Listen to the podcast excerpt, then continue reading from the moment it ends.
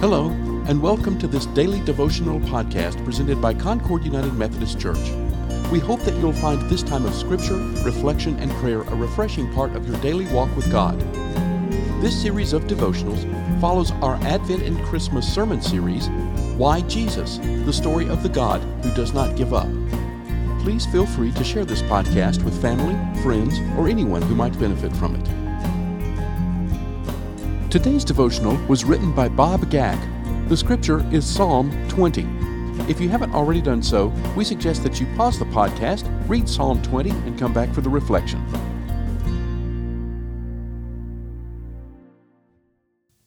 If you have a car registered in the state of Tennessee, this is the year that new license plates have been issued. Usually, this is rather a mundane task, equal to and about as exciting as getting an oil change.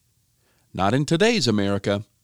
Today we are asked if we want to include the phrase, In God we trust, on our new license plate, or to leave that space blank. Why this is so is beyond me. The last time I looked, all my American currency contained that phrase, and atheists are as happy to spend as are believers. Would I be more or less prone to an accident if my license plate did not recognize a higher power? In any case, I'm sure that the chariots in David's army would sport In God We Trust license plates if given a choice. That brings me to Psalm 20, written as a prayer for the king to achieve victory in battle. One verse within this psalm sums up the prayer quite aptly. Verse 7 Some trust in chariots and some in horses, but we trust in the name of the Lord our God. It is one of the most stirring of the Psalms by its tense awareness of life and death issues soon to be resolved. With the eye of faith, we see that this also speaks to the great battle fought by one greater than King David, by Jesus, the Son of David and the King of Kings.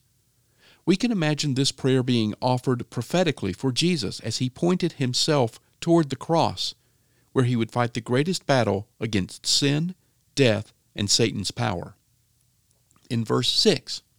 Here, King David expressed the great confidence that God would answer the prayers of his people.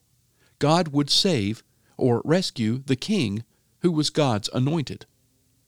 In a sense, all of the kings of Israel were anointed by God because they were all appointed to their office by a literal anointing of oil poured upon their head.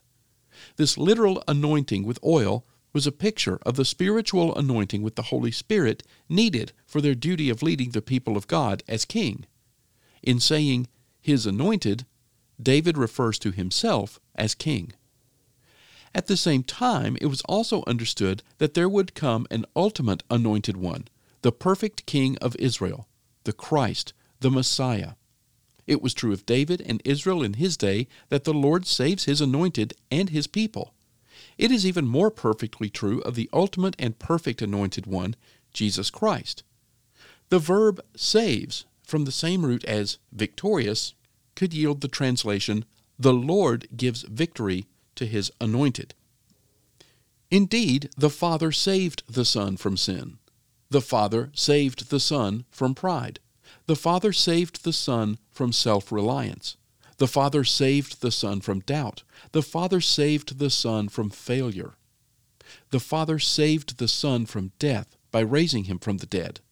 As we approach the celebration of the birth of the Messiah, it is good to remember that our trust in God has been rewarded by the birth of his Son. Let us pray.